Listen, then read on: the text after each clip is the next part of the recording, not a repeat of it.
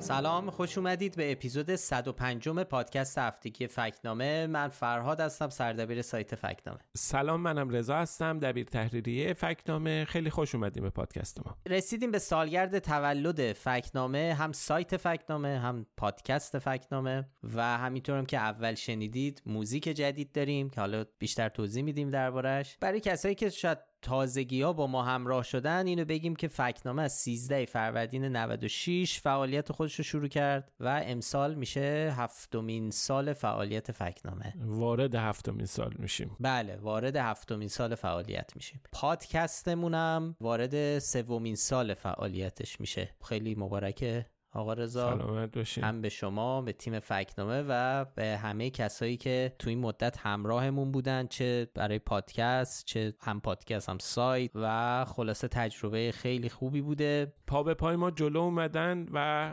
خیلی همیشه ازمون حمایت کردن، کامنت گذاشتن، به قول حالا معروف قدمن لسانن. آره، مالن جانا. خیلی خب، به هر حال قسمت ویژه‌ای هست. ما به هر حال توی تولد پادکست همونجوری که شنیدیم موسیقی جدید هم داریم. هفته پیش وعدهش رو هم داده بودیم که گفته بودیم یه سورپرایز داریم و به هر حال موسیقی رو اولش شنیدین و در ادامه بین بخش‌ها و در پایان پادکست هم یه تیکای جدیدش رو میشنوید. آره، خب ما از اول دنبال این بودیم که موزیک اختصاصی خودمون داشته باشیم، چون موزیکی که تا الان تو این 104 قسمت پخش شد موزیکی بود که یه پول کوچیکی داده بودیم و روی اینترنت بوده و چیز خاصی نبود. یعنی دوست داشتیم خیلی موقتی باشه، ولی 104 اپیزود طول کشید. ولی بالاخره یه فرصتی پیش اومد و تونستیم با یه سری هماهنگی‌ها از آقای باربد بیات بخوایم که برای ما موزیک پادکستمون رو بسازن، که احتمالا شاید خیلی‌ها بشناسیدشون. آهنگساز ایرانی که موزیک فیلم ساختن زیاد، موزیک بعضی از برنامه‌های تلویزیونی، اخیراً هم موزیک مستند هویدا رو اگه دیده باشید کار آقای باربد بیات. به هر حال خب خیلی ما خوشحالیم که بالاخره فکتنامه یه موزیک اختصاصی داره. ورژن های دیگه هم ازش رو در طول اپیزود خواهید شنید. حالا موزیک افتتاحیه بود. اونایی که پادکست رو گوش میدن میدونن که ما به عنوان پارتیشن وسط اپیزود هم یه قطعات موزیکی داریم که تا الان همون موزیک افتتاحیه بود تقریبا، ولی خب الان موزیک پارتیشن مخصوص هم داریم. به هر حال اپیزود ویژه است، مثل سال قبل که ما همچین اپیزود ویژه‌ای داشتیم، یه مروری می‌کردیم روی کارهایی که تو سال گذشته انجام دادیم. تو این اپیزود هم بخوایم همچین کاری بکنیم. حالا به جز اون سعی می‌کنیم یه مرور سریع هم رو فکت چک هایی که هفته گذشته انجام دادیم بکنیم که خب مثل روال عادی اپیزودهای فکت‌نامه است و درباره فکت چک ها هم صحبت می‌کنیم. این دفعه دیگه واقعا بدقولی نکردیم. هفته پیش خیلی من به خودمون انتقاد کردم، این دفعه واقعا کامنت ها رو میخونیم، به سعی میکنیم تا جایی که میشه جواب بدیم بهشون. کامنت ها البته خیلی زیاد بودن، ما سعی کردیم یه گزیده ای ازشون، اونایی که به نظرمون اومد که جا دارن که مطرح بشن رو پادکست انتخاب کردیم و آوردیم.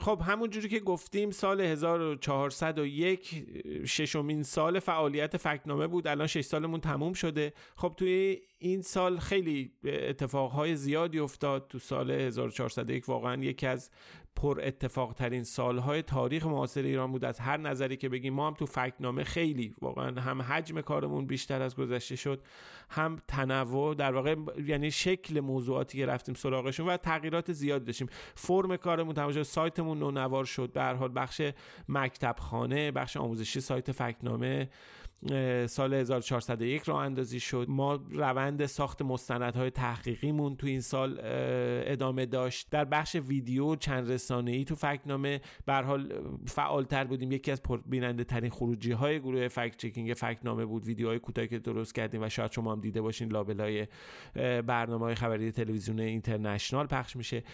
پادکست فکت‌نامه به هر حال ما 52 قسمت کامل بدون یک هفته اینکه تعطیل باشیم، بدون تعطیل واقعا هر هفته خدمت شما رسیدیم، پادکست رو ضبط کردیم و به هر حال سال خیلی پر اتفاق و پر کار بود. ما سعی کردیم که تمام توانمون رو بذاریم و مسئولیتی که بر عهدمون هست رو به بهترین نحوی که میتونیم انجام بدیم. قطعا جای پیشرفت داره ولی ما تمام سعیمون رو کردیم و باز هم ادامه دیم. فرهاد جان اگه موافق باشی شما یه ذره آمار درباره فعالیت‌های سایت به ما بده، یه خیلی سریع مرور بکنیم بعد بریم سراغ اتفاقای جذاب و هایلایت‌های امسال. خب ما تو سال گذشته 299 تا فکت چک منتشر کردیم روی سایت، یعنی یه دونه دیگه منتشر می‌کردیم میشه 3.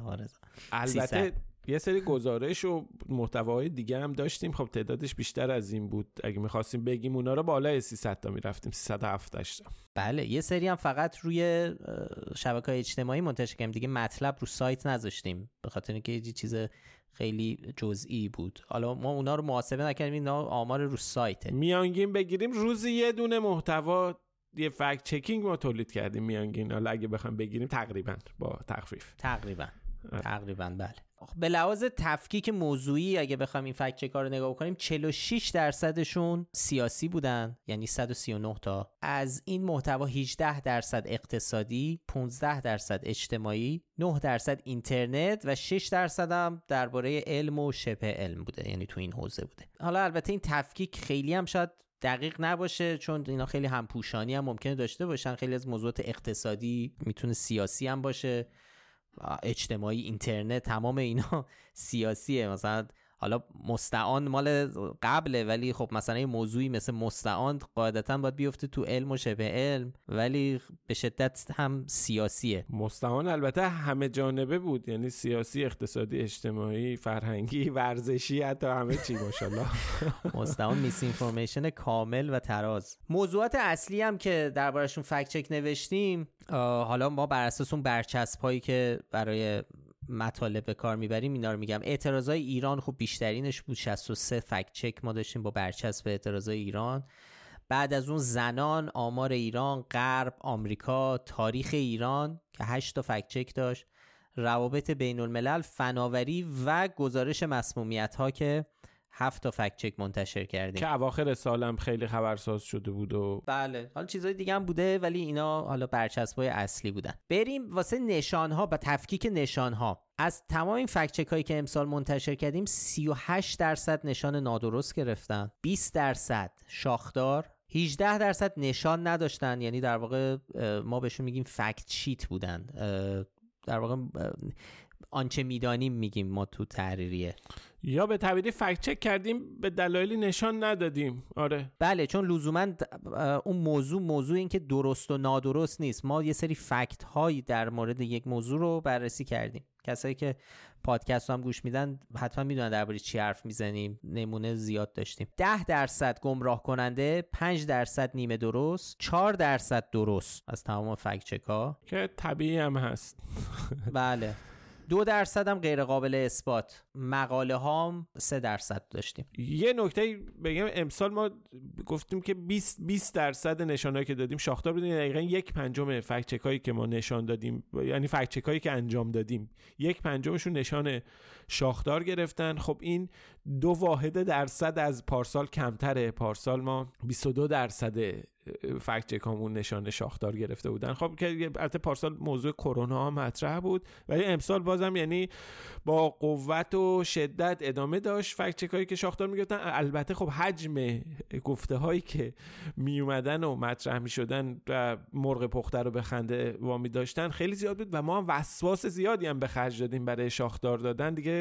یه جایی دیگه تصمیم گرفتیم یه مقداری با وسواس بدیم، اینقدر به همه حرفایی که زده میشه، خیلی حجم حرفای شایسته نشان شاخدار امسال به شکل قابل توجهی افزایش پیدا کرده بود، ولی خب نسبتش همین 20% که آقا فرهاد گفت. آره، چون می‌خوایم واقعا باید شاخدار رو برای مواقعی بذاریم که لیاقت این نشان رو داشته باشن، یعنی اگه زیاد بخوایم استفاده کنیم یا به راحتی به هر حرف خیلی نادرستی لیاقتشه که آقا فرهاد داشتن، یعنی یه ذره ما شاخدارمون رو زیاد اگه بگیم، اگه همینجوری شاخدار بریزیم وسط، یه ذره ارزش شاخدار رو می‌خوایم چیز بکنیم دیگه. عرض منم همینه دیگه، ارزش باید خیلی مواقع خاصی باشه، وگرنه که همه نادرستن، در هر صورت همشون شاخدارام نادرستن دیگه. یه ذره خواستیم با وسواس بیشتری بدیم که وقتی شاخدار میدیم که در واقع یک اتفاق باشه، یه موضوع مهمی باشه که توجه جلب کنه. آره، وسواسمون رو بردیم بالا، ولی بازم خیلی کمتر از دفعه قبل نشده، بازم همون وضعه.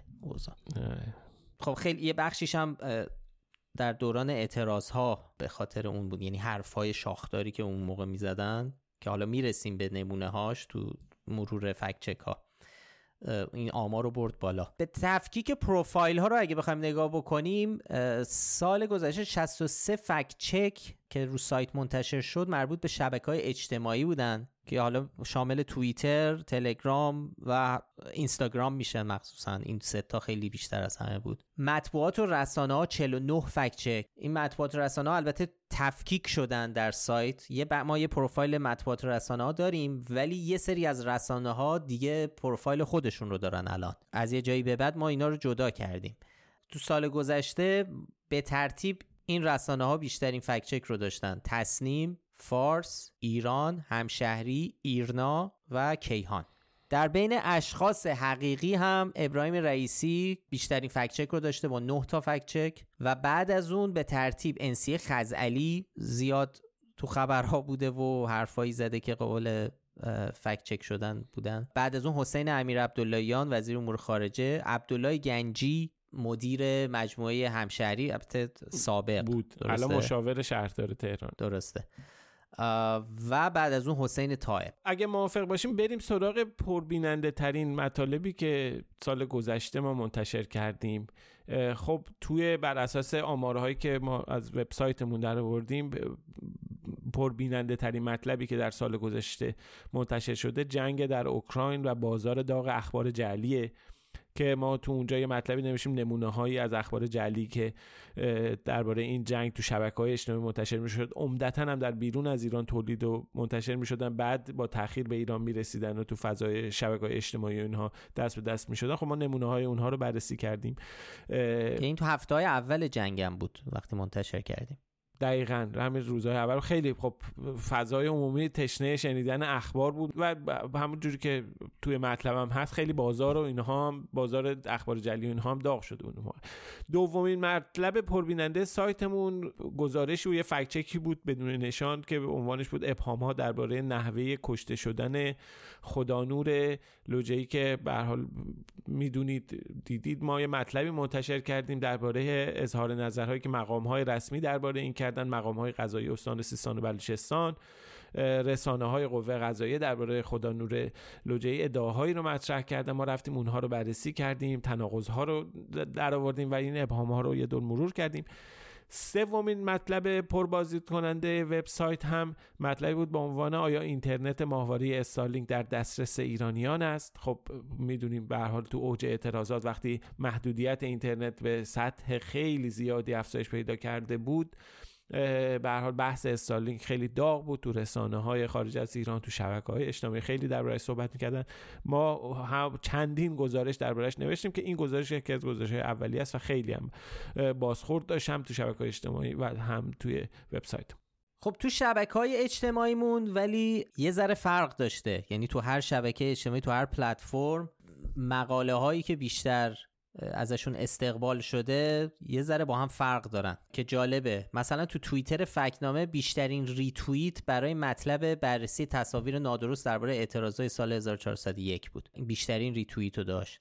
دومین پخش شایعات نادرست و خطرناک درباره اینترنت ماهواره استارلینک، که چون استارلینک یا اگه شما اوایل که اینترنت محدود شده بود فکر می‌کنم، یا اصلا خطر این بود که یا احتمال میرفت که حکومت بخواد مثل آبان 98 دوباره اینترنت رو قطع بکنه. بحث استفاده از استارلینک خیلی مطرح شده بود و خب این زمینه‌ای فراهم آورده بود برای شایعاتی که میتونست امنیت کاربرا رو به خطر بندازه اصلا، که حالا مفصل ما حرف زدیم دربارش. این خب خیلی تو توییتر خیلی ریتوییت شده بود. و سومین مطلب فیلم تخریب موتورسیکلت‌ها به دست نیروهای یگان ویژه بود که انکار می‌کردند و حالا ما تو مطلب نشون دادیم که چرا نادرسته این انکار. توی تلگرام این سه تا مطلب بیشتر از بقیه مطالبی که ما بقیه پستایی که داشتیم دیده شدن. تو سال 1401 عکس، اولی عکس جعلی که ادعا می‌شد مربوط به حساب علی کریمیه که خب ما رفته بودیم بررسی کردیم که اصلا اون حساب جعلی بود و عکس جعلی بود و اینها.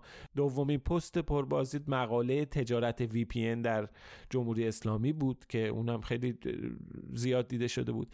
و سومین پست هم ابهام‌های پرونده محاکمه متهمان پرونده روح الله عجمیان که هنوز هم داستانش ادامه داره، حاشیه‌اش ادامه داره، ولی به هر حال در این پست سومین پست پربازدید تلگرام بود. توی اینستاگرام بیشترین لایک، بر اساس بیشترین لایک ما دسته‌بندی کردیم. مطلب ابهام‌ها درباره حمله به شاهچراغ بیشتر از بقیه مورد توجه قرار گرفته بود. دومین پست اینستاگرامی پربازدیدمون عکس جعلی مربوط به حساب علی کریمی بود که توی تلگرام بود. و سومی هم فیلم تخریب موتورسیکلت‌ها به دست یگان ویژه که این هم با توییتر اشتراک داشت. این هم سومین پستی بود که بیشتر از بقیه پست‌ها مورد توجه قرار گرفت و لایکش کردن. خب بریم سراغ پادکست که پلتفرمیه که الان روشیم و دارید گوش میدید بهش. تو سال گذشته، تو سال 1401 260,000 بار پادکست فکتنامه دانلود شده که میشه متوسط 700 دانلود در روز.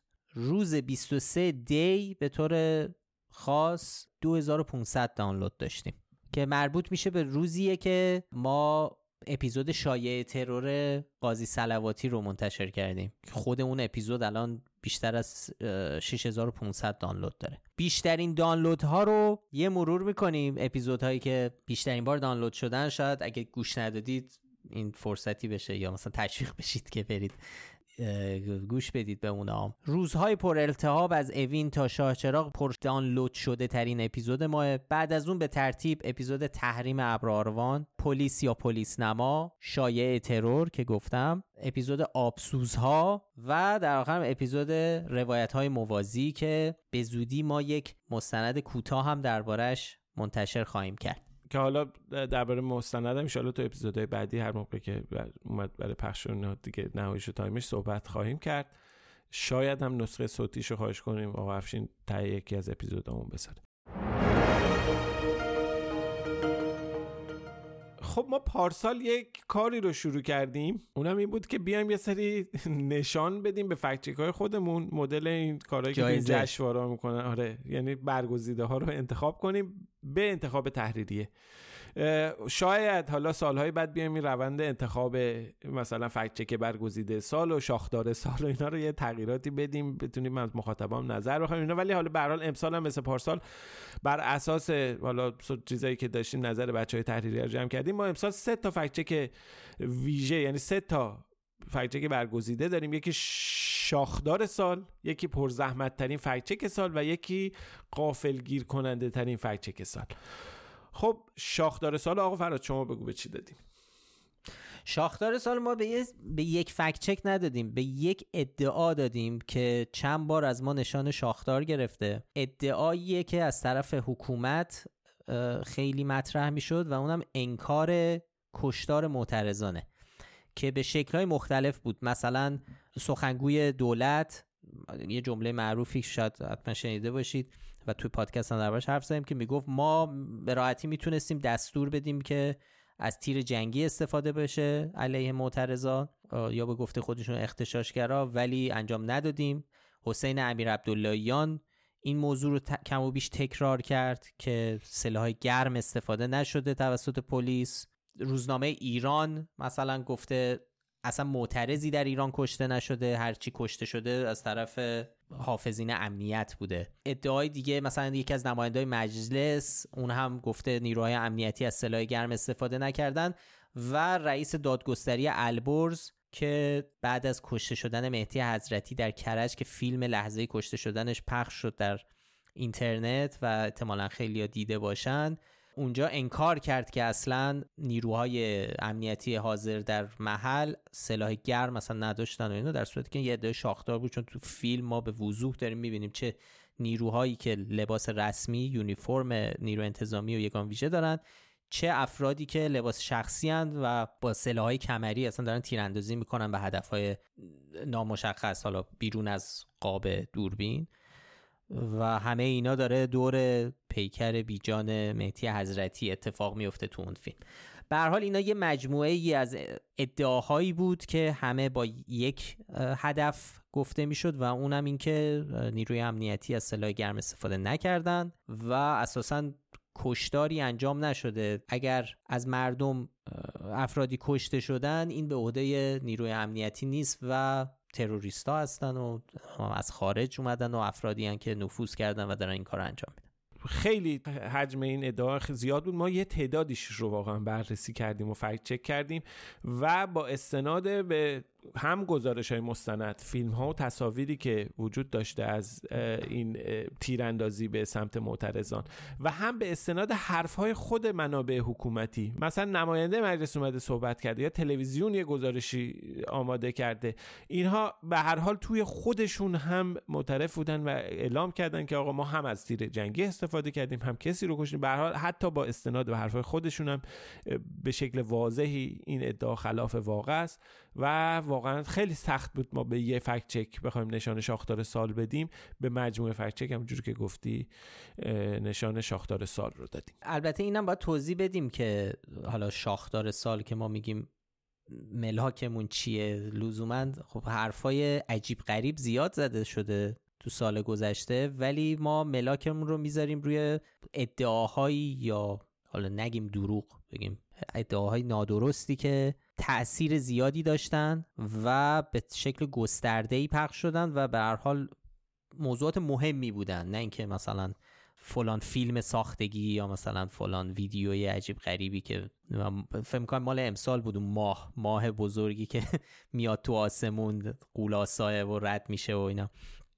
اونا هم همون اندازه اونا هم شاخدارن، ولی اهمیتشون برای عموم مردم خب یه اهمیت دیگه ای داره، اینی که برای همین ما بر اساس این انتخاب میکنیم. یه عنوان دیگه هم داشتیم به عنوان پرزحمت ترین فکت چک امسال که خیلی خب این هم تقریبا میتونیم بگیم تمام گزینه‌هایی که دربارش مطرح شد همه فکت چکایی بودش که همکارمون سهیل نوشته بود، مخصوصا اونایی که میرفت این بحث ژئولوکیت و پیدا کردن مکان از روی تصویر و اینها داشت. اون واقعا فکت چکای جالبی بود، خیلی گزینه‌های مختلفی مطرح شد، از جمله حالا من اینو بگم یک از گزینه‌هایی که مطرح شده بود اگه یادتون باشه ما یک ویدیویی رو منتشر کرد فکت چک کردیم در که با شایعه شستشوی حرم آیت الله خمینی و مدفوع در حرم آیت الله خمینی و اینها منتشر، ما اونو فکت چک کردیم و خیلی وقت گذاشتیم برای رد کردنش، رفتیم دونه دونه از روی لباس تنه خدامی که داشتن اونجا رو پاک می‌کردن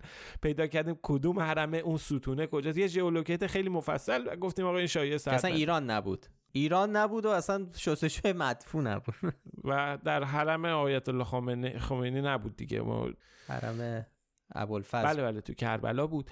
ولی به هر حال حالا فکت چک پرزحمت سال رو که اون رو همسایه نوشت دادیم به فکت چکی که عنوانش بود اموالی که شاه از ایران خارج کرد. خب سالها بود که شایعاتی درباره اینکه شاه چقدر برده مطرح شد، امسال به شکل بسیار زیادی تو رسانه‌ها این مطرح شد، سخنگوی دولت اومد، ایرنا ویدیو ساخت، یه ادعاهای مطرح کردن 35 میلیارد دلار با خودش برده، نمیدونم اینا رو اومدیم دونه دونه یه سری عکس و تصویر منتشر کردن، این جزیره رو مثلا توی فلان نقطه دنیا خریده. خب ما این فکت خیلی فکت مفصلی بود، اسناد تاریخی بررسی کردیم، توش رفتیم اون عکسایی که منتشر کردن به اسم جزیره‌های شاه بررسی کردیم، گفتیم کدوم واقعه، بعد 35 میلیارد دلار اومدیم حساب کردیم به نسبت اقتصاد ایران چقدره. داستانای اغراق‌آمیز زیاد بوده از همون اول انقلاب تا امروز و بعضیشون انقدر تکرار شدن مثل همینایی که چند تا رو گفتی که برای خیلیا تبدیل به فکت شده و باور کردن. تو همین فکت یکی از ادعاهایی که بارها رسانه‌های جمهوری اسلامی مطرح کردن که فاینانشال تایمز توی زمانی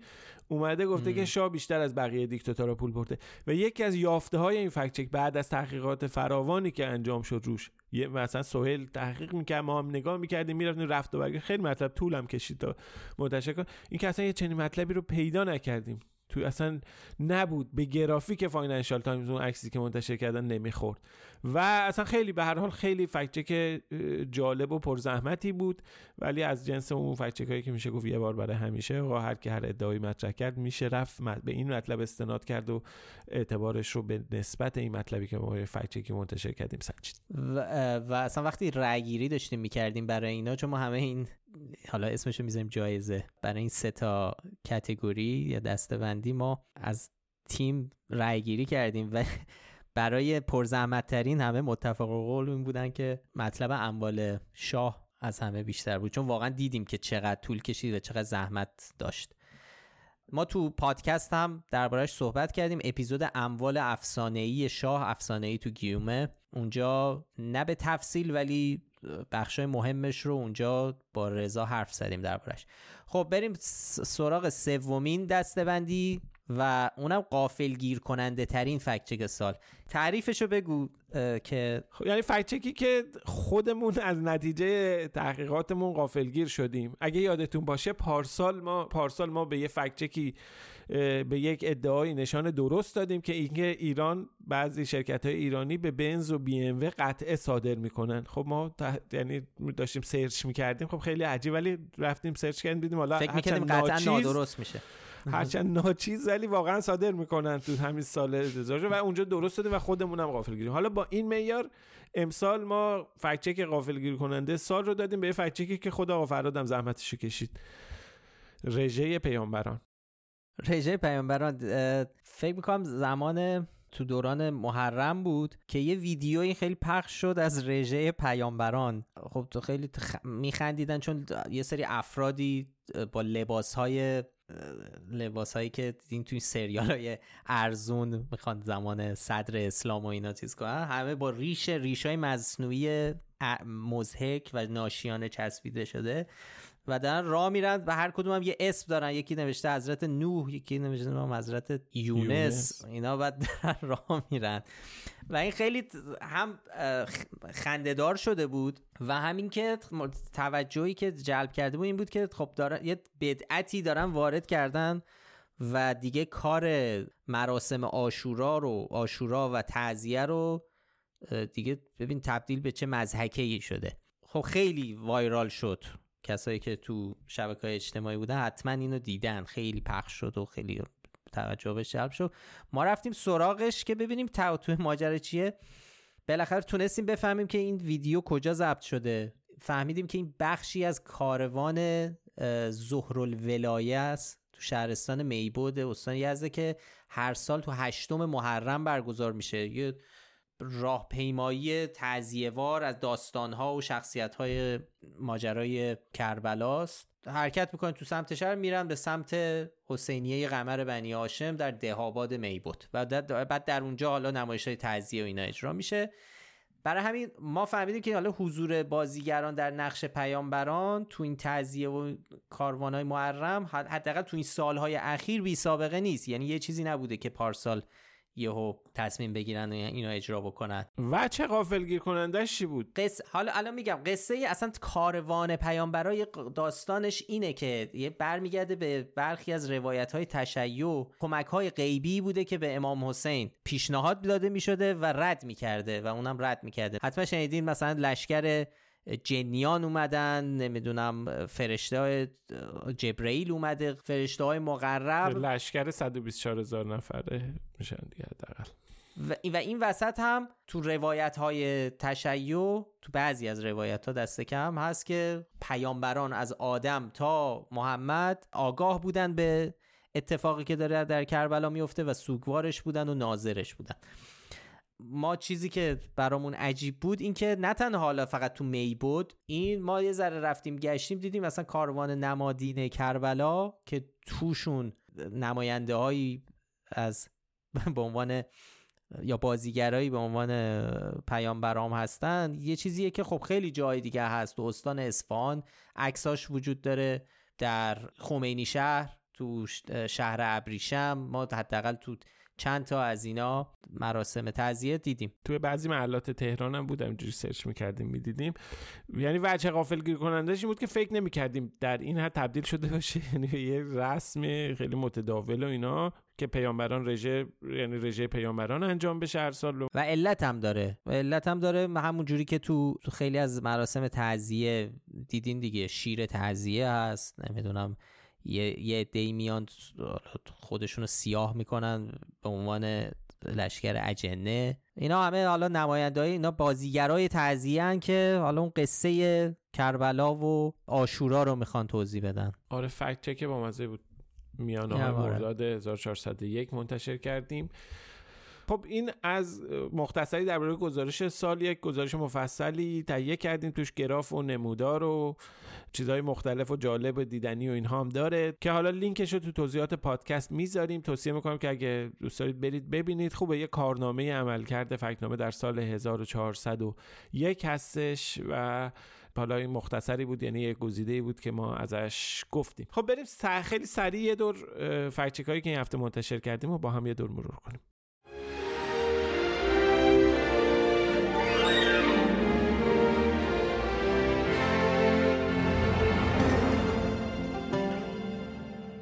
خب یکی از فکت‌چک هایی که ما هفته گذشته منتشر کردیم گفته‌ای بود از علی خامنهای در سخنرانی نوروزیش. چند تا خب فکت‌چک داشتیم. این دفعه درباره مقایسه آمار مصرف گاز و بنزین در ایران و کشورهایی که به قول آقای خامنهای جمعیتشون بیشتر از ایران بوده. حالا عین جمله‌ش اگه بخوایم بگیم، آقای خامنهای گفته بود که از زمینش درباره اسراف و این چیزها بود، اسراف انرژی و اینها بود، و جمله‌ای که گفته بود ما مصرفانه عمل می‌کنیم. بعضی از کشورهایی که چند برابر ما جمعیت دارن مصرف گازشان از ما کمتر است، مصرف بنزینشان از ما کمتر است.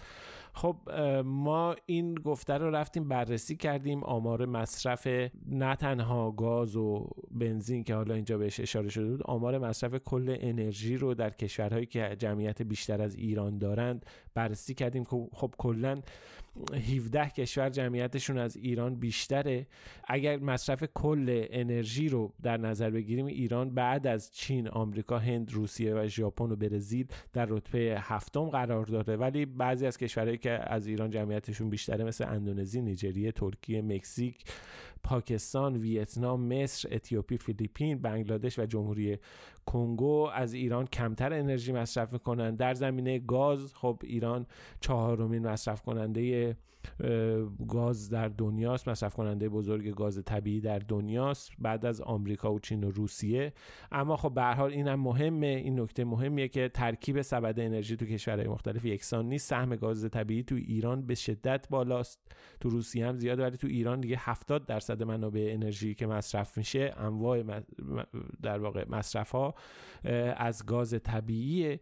و در مورد بنزین و حالا به طور کلی سوخت بنزین و گازوئیل رو بررسی کردیم، ایران در جایگاه 8 قرار داره. به هر حال این جمله از نظر تکنیکی جمله درستیه، اگرچه که خب خیلی انتقاد کردن از این فکت چک تو شبکه‌های اجتماعی، خیلی برامون کامنت گذاشتن، بحث‌های کیفیت خودرو رو مطرح کردن. تا وقتی که خب تو ایران دسترسی به خودرو محدوده، فقط یک سری خودروهای داخلی میان که کیفیت مناسبی ندارن، و این کیفیت مناسب ندارن و خود مسئولین جمهوری اسلامی هم بارها درش تاکید کردن، مصرفشون بالایه، به طوری که خود رئیس مرکز پالایش و پخش فرآورده نفتی گفته بود که میانگین مصرف خودروهای ایرانی 2 برابر استاندارد جهانی. خب در چنین شرایطی طبیعیه که مصرف بنزین در ایران بالا باشه. خب این رو ولی میگم شرایط، آخه نکته اینجاست که شرایط تو کشورهای مختلف، تو این 17 تا کشور با همدیگه متفاوته. تو این 17 تا کشور پرجمعیت هر کدوم ویژگی‌های خاص خودشون رو دارن. یکی اقلیمش وضعیت خاصی داره، میطلبه که مصرف انرژی توش زیاد بشه، یکی اصلا دسترسی به منابع انرژی خاصی داره.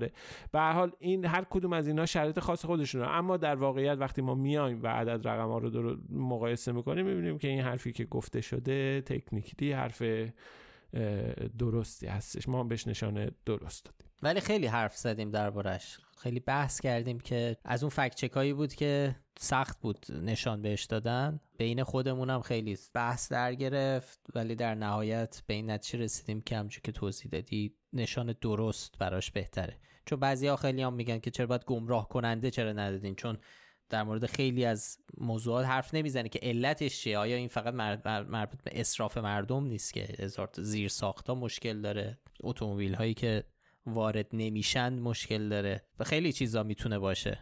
صرف نظر از دلایل، آخه مثلا چون بیایم به دلایل بخوایم بپردازیم، میگم همه هر کدوم از کشورها شرایط خاص خودشونو دارن اولا، بعدم اینکه حالا اینکه این وضعیت مصرف بالا چه دلایلی داره و اینا هم خیلی مفصله، اصلا بحث تحلیل تجزیه تحلیل باید بشه.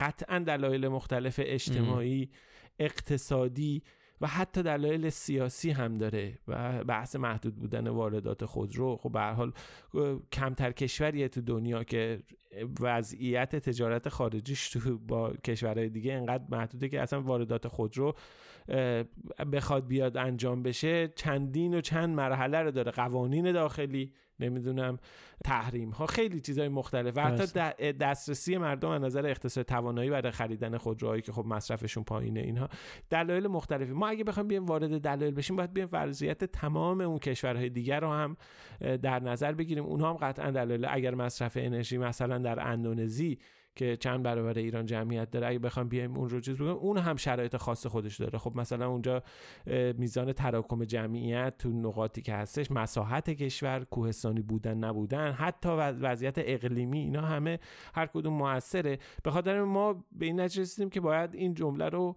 صرف نظر از زمینه ها و دلایلش بیایم بررسی بکنیم و دست آخر به این نتیجه رسیدیم که بهش نشانه درست بدیم. حالا اینو گفتم که خب وقتی ما این فکت چک رو منتشر کردیم، خیلی هایی که با آقای خامنه‌ای موافق نیستن و مخالفشن مثل همیشه ناراحت شدن و میگفتن چرا گمراه کننده ندید و یا درست این نشانه خوبی نبود براش. از اون ور ما سر فکت چک هفته قبل که آقای خامنه‌ای تو همون سخنرانی گفته بود ما هیچ حضوری یا مشارکتی در جنگ اوکراین نداریم و ما بهش نشانه نادرست دادیم، از اون ور خیلی ها انتقاد کردن. کسانی که حالا طرفداران آقای خامنه‌ای و طرفداران جمهوری اسلامی، اونا معتقد بودن که حرف ایشون درسته، ایران حضور نداره در جنگ و اگر هم پهپادی بوده و پهپادی داده شده قبل از جنگ بوده و هیچ ارتباطی به اوکراین نداره. که اونم یه توضیحی میخوای بده رضا؟ خب اونا خب چند تا استدلال رو میگفتن اصلا اینا اگه بخوایم اینجوری حساب کنیم فوقش هم پهپاد فروخته، انگار جنگ افزار فروخته، خب بقیه کشورها هم میفروشن. ببین اینجا دو تا نکته وجود داره. اولا که خب همه این کارو به صورت اینجوری به صورت پنهانی که نبوده که انجام بدن، اما ما میدونیم، درباره‌اش هم قبلا صحبت کردیم، مستند هم ساختیم که جمهوری اسلامی ماها تکذیب میکرد که ما پهپادی به روسیه ندادیم و بعد از یک فرایندی، حتی خود آقای خامنه‌ای با یک کنایه‌ای توی سخنرانیش گفته بود که نمیدونم حالا میان الان میگن پهپادای ما فلان است و کردیت میگرفت بابتش. آره این یه نکته است که به هر حال بعد از یک زمینه سازی و انکار ماجرا مطرح شد. نکته دوم که اصلا کسی ادعایی نکرده که ایران حضور داره در جنگ. همه تمام ادعایی که مطرح شده درباره در اختیار گذاشتن پهپادهای ایرانی در اختیار روسیه گذاشتن که تو جنگ اوکراین ازش استفاده کنن، یعنی تنها ادعایی که مطرح میشه این بوده و آقای خامنه‌ای در واکنش به این ادعا اومده این حرف رو مطرح کرده. نکته بعدی هم اینه که خب آیا کشورهای دیگه که حالا اسلحه دادن، مثلا کشورهای غربی که به اوکراین اسلحه دادن، آیا کسی گفته اینها مشارکت نداشتن؟ اصلا یه چنین چیزی هم مطرح نبوده. اگر مطرح باشه در مورد اونها هم حالا به هر حال میشه فکت چک کرد، حالا کار ما نیست، ما کار ما مختص ایرانه، ولی اصلا اینجوری نبوده که کی بگه که آمریکا مشارکت نداشته ایران مشارکت. اون چه که مسلمه اینه که در واقع ارسال پهپاد به روسیه الان یکی از موضوعات خیلی داغ مهمه، درباره‌اش زیاد صحبت میشه و واقعیت داره و یک مسئله مناقشه برانگیزه توی جنگ اوکراین و به هر حال واقعیت داره و اینکه آقای خامنه‌ای بگه که ما مشارکت ندیم یا سرباز نفرستادیم اینجا به معنی این نیست. به هر حال خیلی ابهام وجود داره، خیلی حجم نادانسته‌ها زیاده که همکاری تسلیحات ایران و روسیه در چه حدیه، ابعادش چقدر گسترده است. اما اونجا که مسلمه ایران توی این جنگ از جنگ افزاره ایرانی داره استفاده میشه و اینقدر قضیه محکمه که هیچ تردیدی دربارش وجود نداره.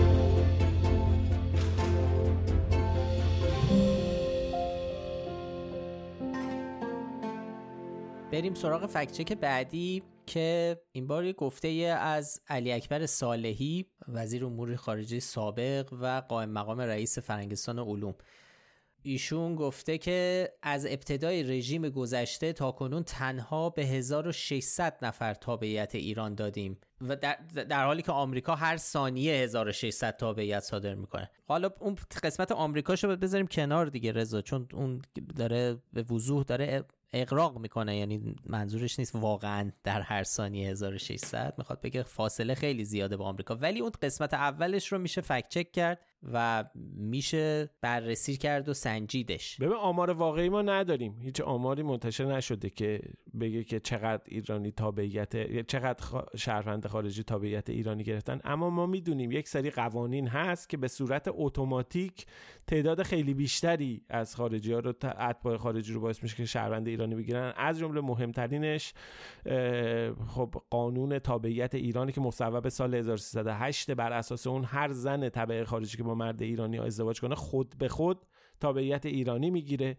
خب ما میدونیم که تعداد آمار ازدواج مردان ایرانی با زنان خارجی خب خیلی بیشتر از این حرفه، یعنی ما در سال 92 مثلا توی مقام رسمی مصاحبه کرده و گفته 660 ازدواج مرد ایرانی و زن خارجی ثبت شده.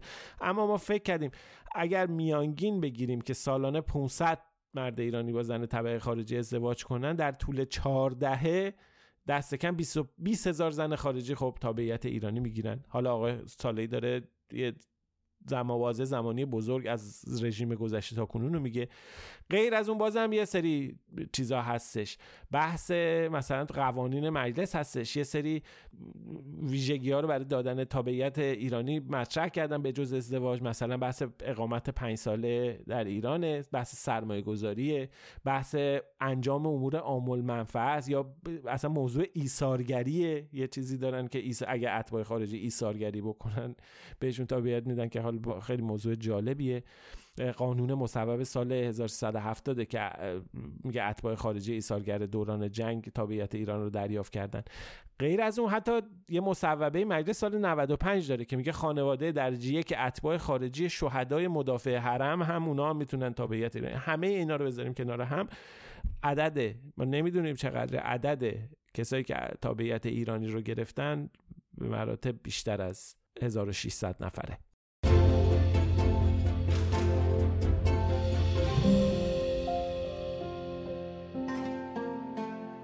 خب ما تو فکت‌نامه به جز بررسی گفته ها و ادعاها انواع محتوای دیگر رو هم بررسی میکنیم، چون اونا هم میتونه مصداق اطلاعات نادرست و میس اینفورمیشن باشن و یکی از شایع‌ترینش خب تصاویر و فیلم هاست. تو این هفته ما 3 تصویر داشتیم که بررسیشون کردیم و نادرست بودن و وایرال شده بودن. یکیش که شاید دیده باشید، خب اخیراً شاید بدونید که رئیس جمهور چین به روسیه سفر کرده و خب اتفاق مهمیه و همونم شد زمینه یه سری از اطلاعات نادرست از شبکه‌های اجتماعی. یکی از مهمتریناش یه تصویری بود که نشون میداد که رئیس جمهور روسیه ولادیمیر پوتین در مقابل شی جینگ پینگ رئیس جمهور چین زانو زده و داره دستشو میبوسه. خیلی پخش شد، یه سری اکانت هم منتشرش میکردن. خلاصه‌شو بخوام بگیم این تصویر واقعی نیست و ساخته هوش مصنوعیه. تو این هفته اخیر اتفاقا یکی از چیزهای دیگه هم که مطرح شده بود، خیلی زیاد پخش شده بود، عکس‌هایی از دونالد ترامپ بود، عکس‌های ساختگی، عکس‌هایی که کار هوش مصنوعی از دونالد ترامپ رئیس جمهور سابق آمریکا در حال دستگیر شدن.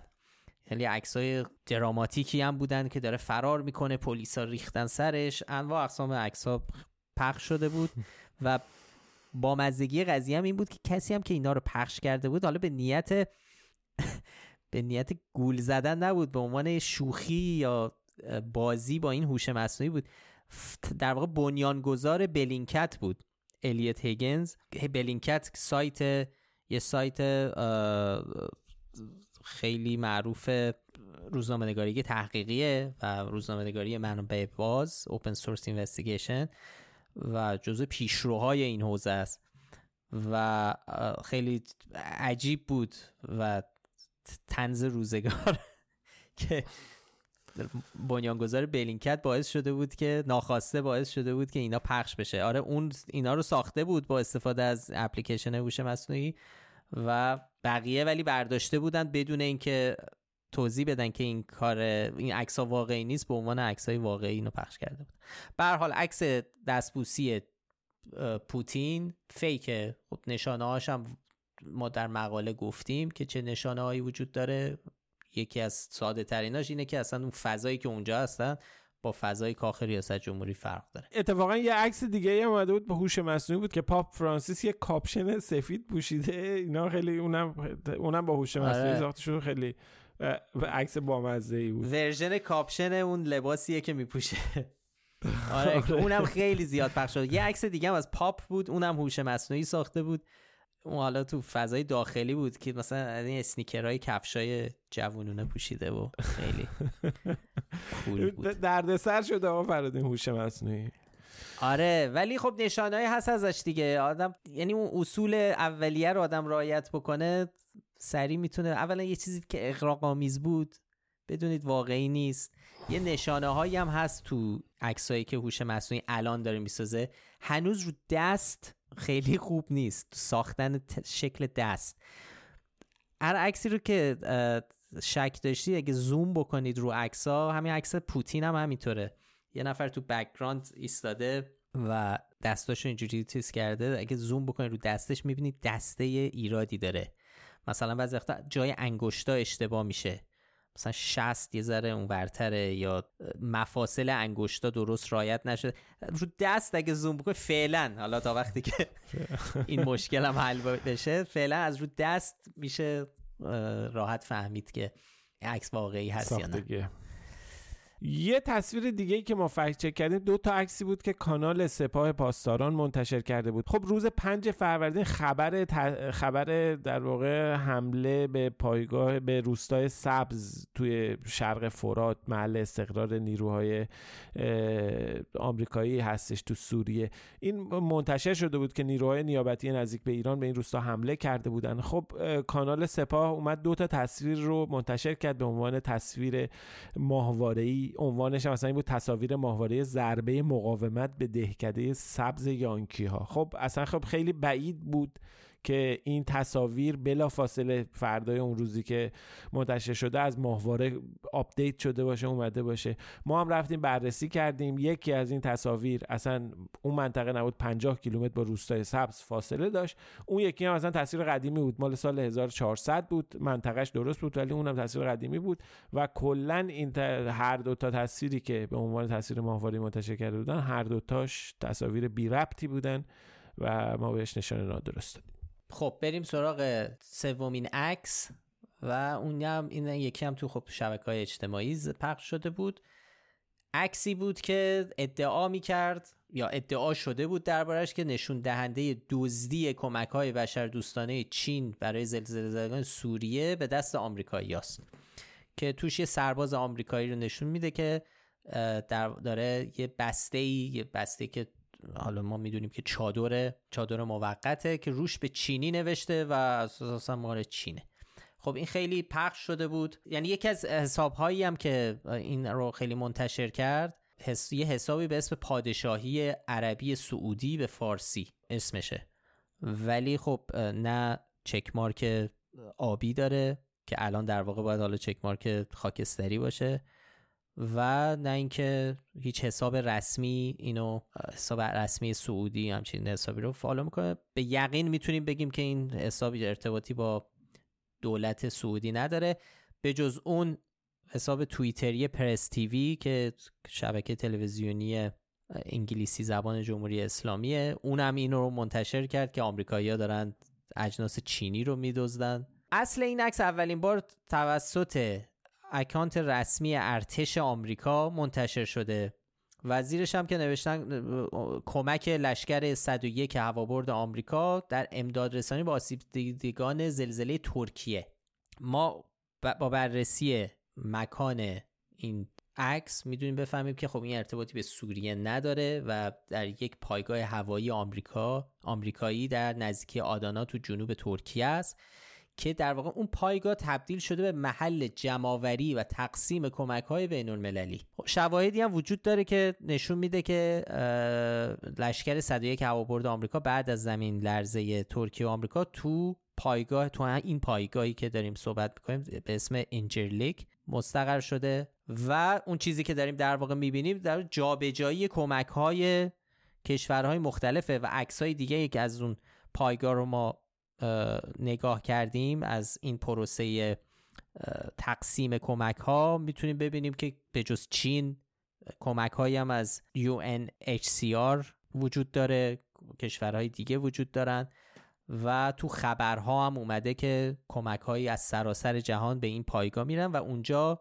توسط نیروهای مختلف از جمله این نیروی ارتش آمریکا جابجا میشن. حرف دزدی نیست.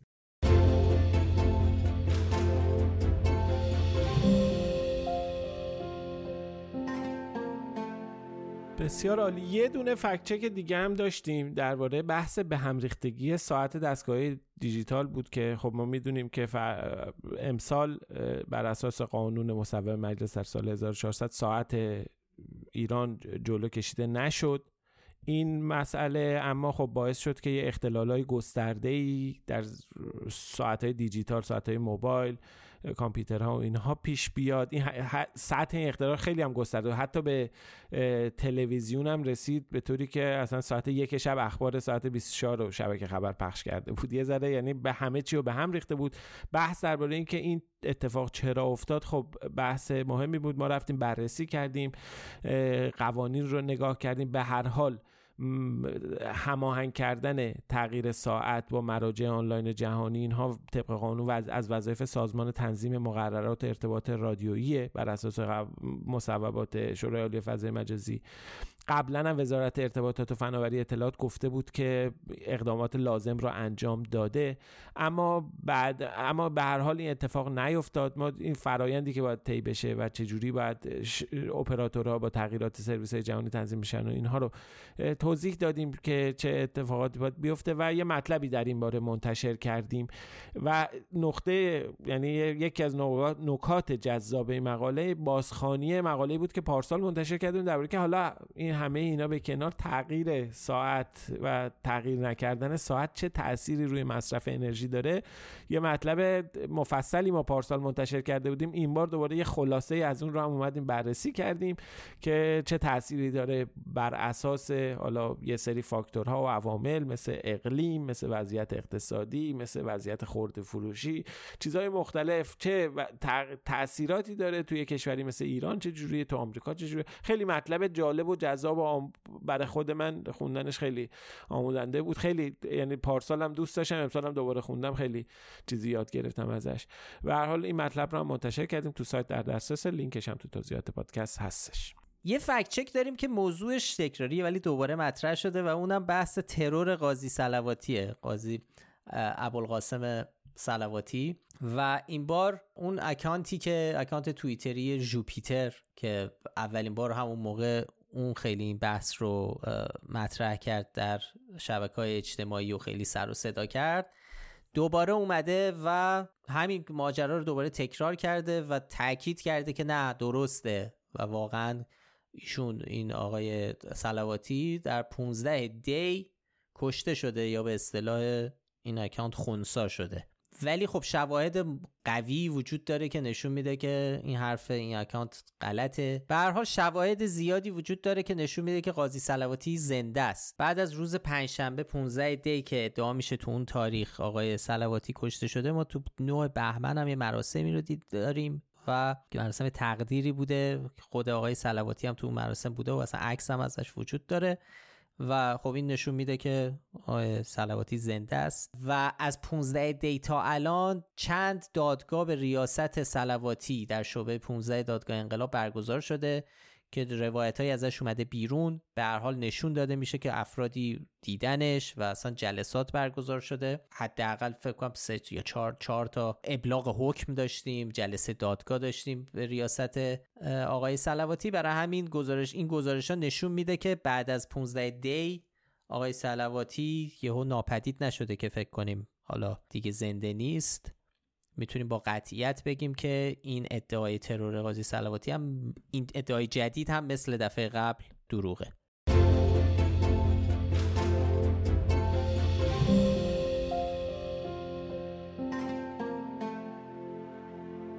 خب فکت که آخر من خیلی سریع توضیح بدم. عیسی زارعپور وزیر ارتباطات روز یکشنبه 6 فروردین 1402 توی گفتگویی درباره قطع اینترنت میگه که ما هیچ قطع برنامه‌ریزی شده‌ای اتفاق نیفتاده در سال 1401 که بخوایم اطلاع رسانی کنیم. همیشه بحث فنی بوده، اما در تلاشیم که این قطعی‌ها که منشأ فنی داره رو به حداقل برسونیم که خب این واقعیت نداره. گزارش‌های زیادی سال گذشته از ایران منتشر شده، گزارش‌ها مستند هستن که بارها قطع اینترنت به صورت منطقه‌ای و مقطعی بدون اطلاع رسانی قبلی توسط نهادهای مسئول اتفاق افتاده.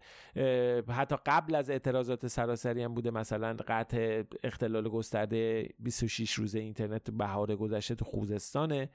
بعد از به هر حال کشته شدن مهسا امینی و بالا گرفتن دامنه اعتراضات در ایران هم ما قطع اینترنت رو تو کردستان، زاهدان، تهران و بسیاری از شهرهای دیگه داشتیم که همشون هم تو سال 1401 اتفاق افتادن. همشون هم مستند هستن به گزارشایی که به گزارش نهادهایی که به هر حال بررسی میکنن وضعیت اینترنت ایران رو. ما هم به خاطر اینکه به شکل واضحی خلاف واقع بود این گفته آقای زارعپور، بهش نشان شاخدار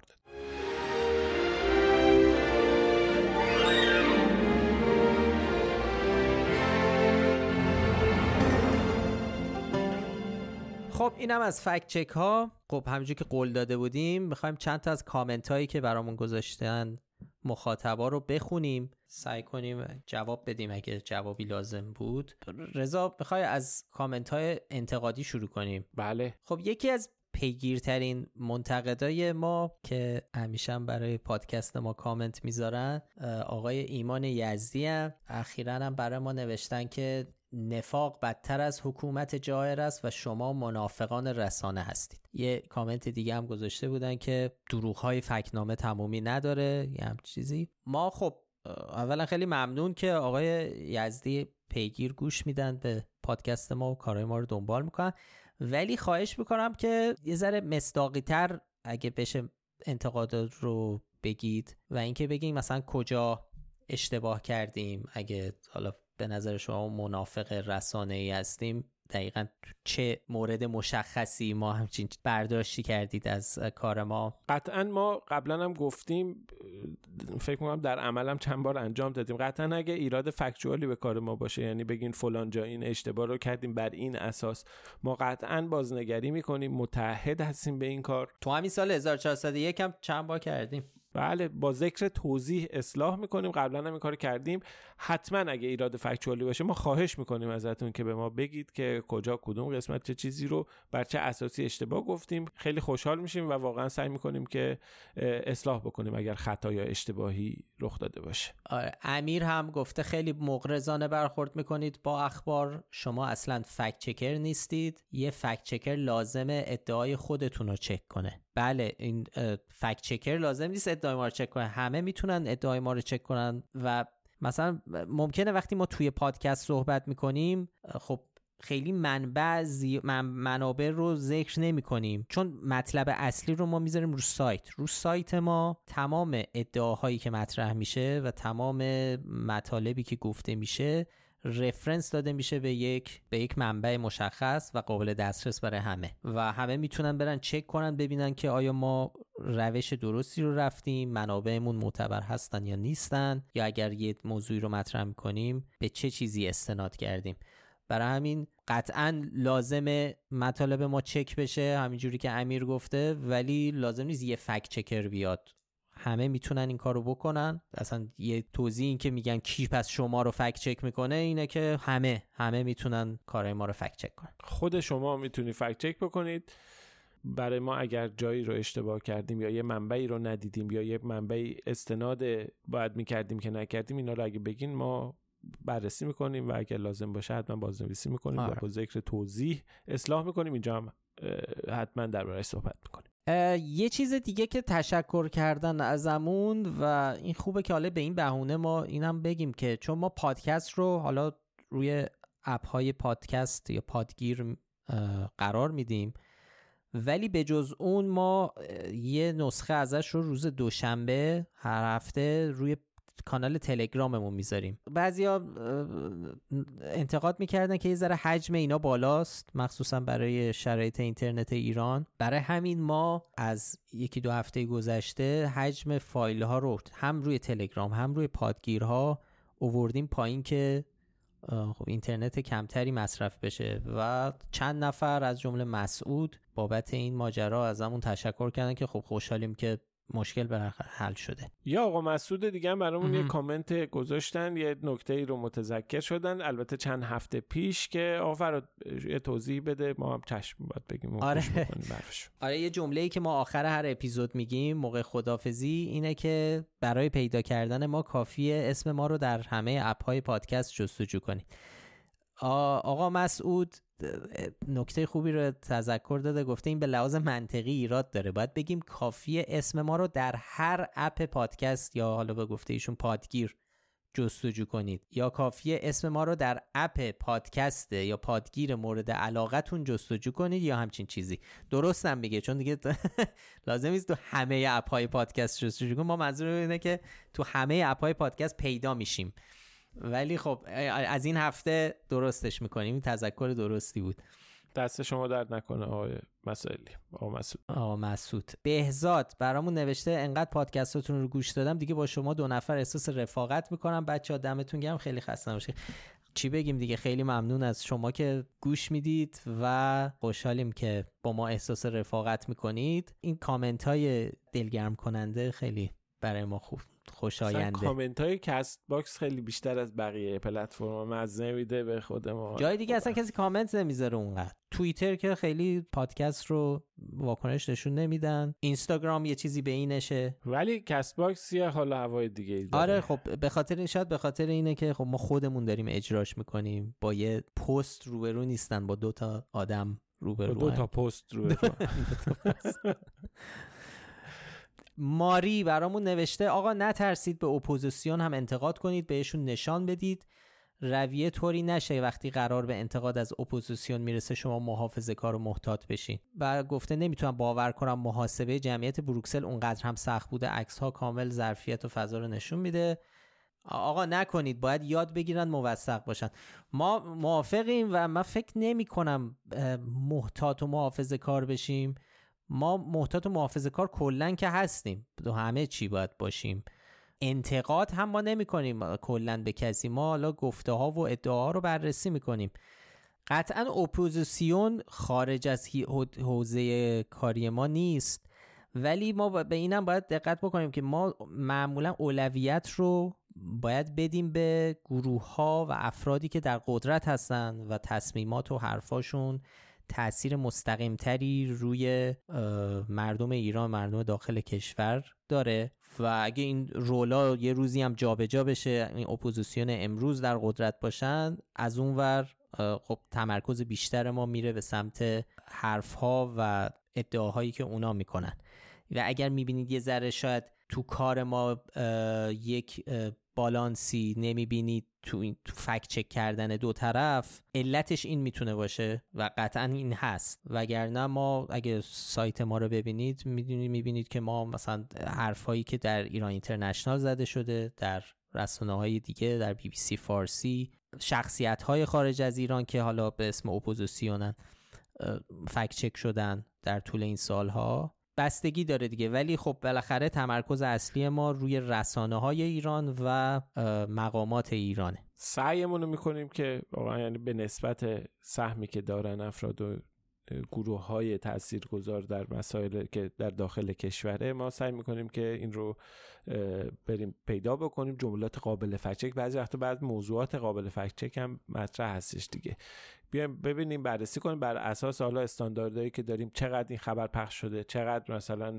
اهمیت خبری داشته، در چه جاهایی پخش شده، در بر اون اساس انتخاب می‌کنیم سوژه ها رو و تلاش می‌کنیم که عامل دیگه‌ای به غیر از این که این جمله باید فکت چک بشود یا نشود در واقع تأثیری نداشته باشه تو انتخاب سوژه. آره، در آخرم تشکری بکنیم از یکی از همراهامون، راضیه، که اتفاقا چند وقت پیش نمیدونم تو این پادکست گفتیم یا نه. بله بله بله، نقاشیمونو فرستاد، صحبت کردیم، گفتیم اشاره که، ولی چه وقت نشد منتشرش کنیم چون فکر می‌کنم خورد به یک ماجراهایی و بعدم که ماجراهای اعتراضاست و اصلا یه وقت این یعنی جاش هم نبود، ولی یه در واقع کارتونی از ما کشیده، فرضی، ذهنی، اون ذهنیتی که از من و رضا داشته برامون فرستاده بود که حالا فرصت بشه منتشرش میکنیم حتما. برامون هم خیلی تبریک گفته و بابت 100 اپیزودی شدن. به هر حال جزو کسایی که از همون روزای اول همراهمون بودن و همیشه به ما لطف داشته، ممنونیم ازشون. خب این بعضی از کامنت هایی بود که برای ما اومده، ما سعی میکنیم، خیلی هنوز مونده ولی هفته های آینده حتما دوباره کامنت های دیگر رو، حتی اونایی که یه ذره ممکنه قدیمی تر باشن و جا مونده باشن رو میاریم و مطرح میکنیم و باشون جواب میدیم حتما. خب اینم از اپیزود 105. خیلی ممنون که پادکست فکت‌نامه رو میشنوین. اگه پیشنهادی به ذهنتون رسید یا نظری درباره کار ما داشتید، در کست باکس، تلگرام، اینستاگرام، توییتر یا هر جایی که میتونستید برامون کامنت بذارید. ضمن اینکه خیلی خوشحال میشیم این پادکست رو به بقیه هم معرفی کنید. برای پیدا کردن ما کافیه اسم فکت‌نامه رو به فارسی یا انگلیسی در هر اپ پادکستی جستجو کنید. تشکر از آقا مسعود که اینو تذکر داد. ما هر هفته لینک مطالبی رو که بهشون اشاره کردیم در اون اپیزود رو در بخش توضیحات پادکست میذاریم. تهیه کننده پادکست افشین صدری، هیلا نیکون مدیر هنریشه و موسیقی این پادکست رو باربد بیات ساخته برای ما. آدرس سایت ما هم هست فکتنامه.com. تا هفته دیگه، خداحافظ. وقتتون بخیر، خدا نگهدار.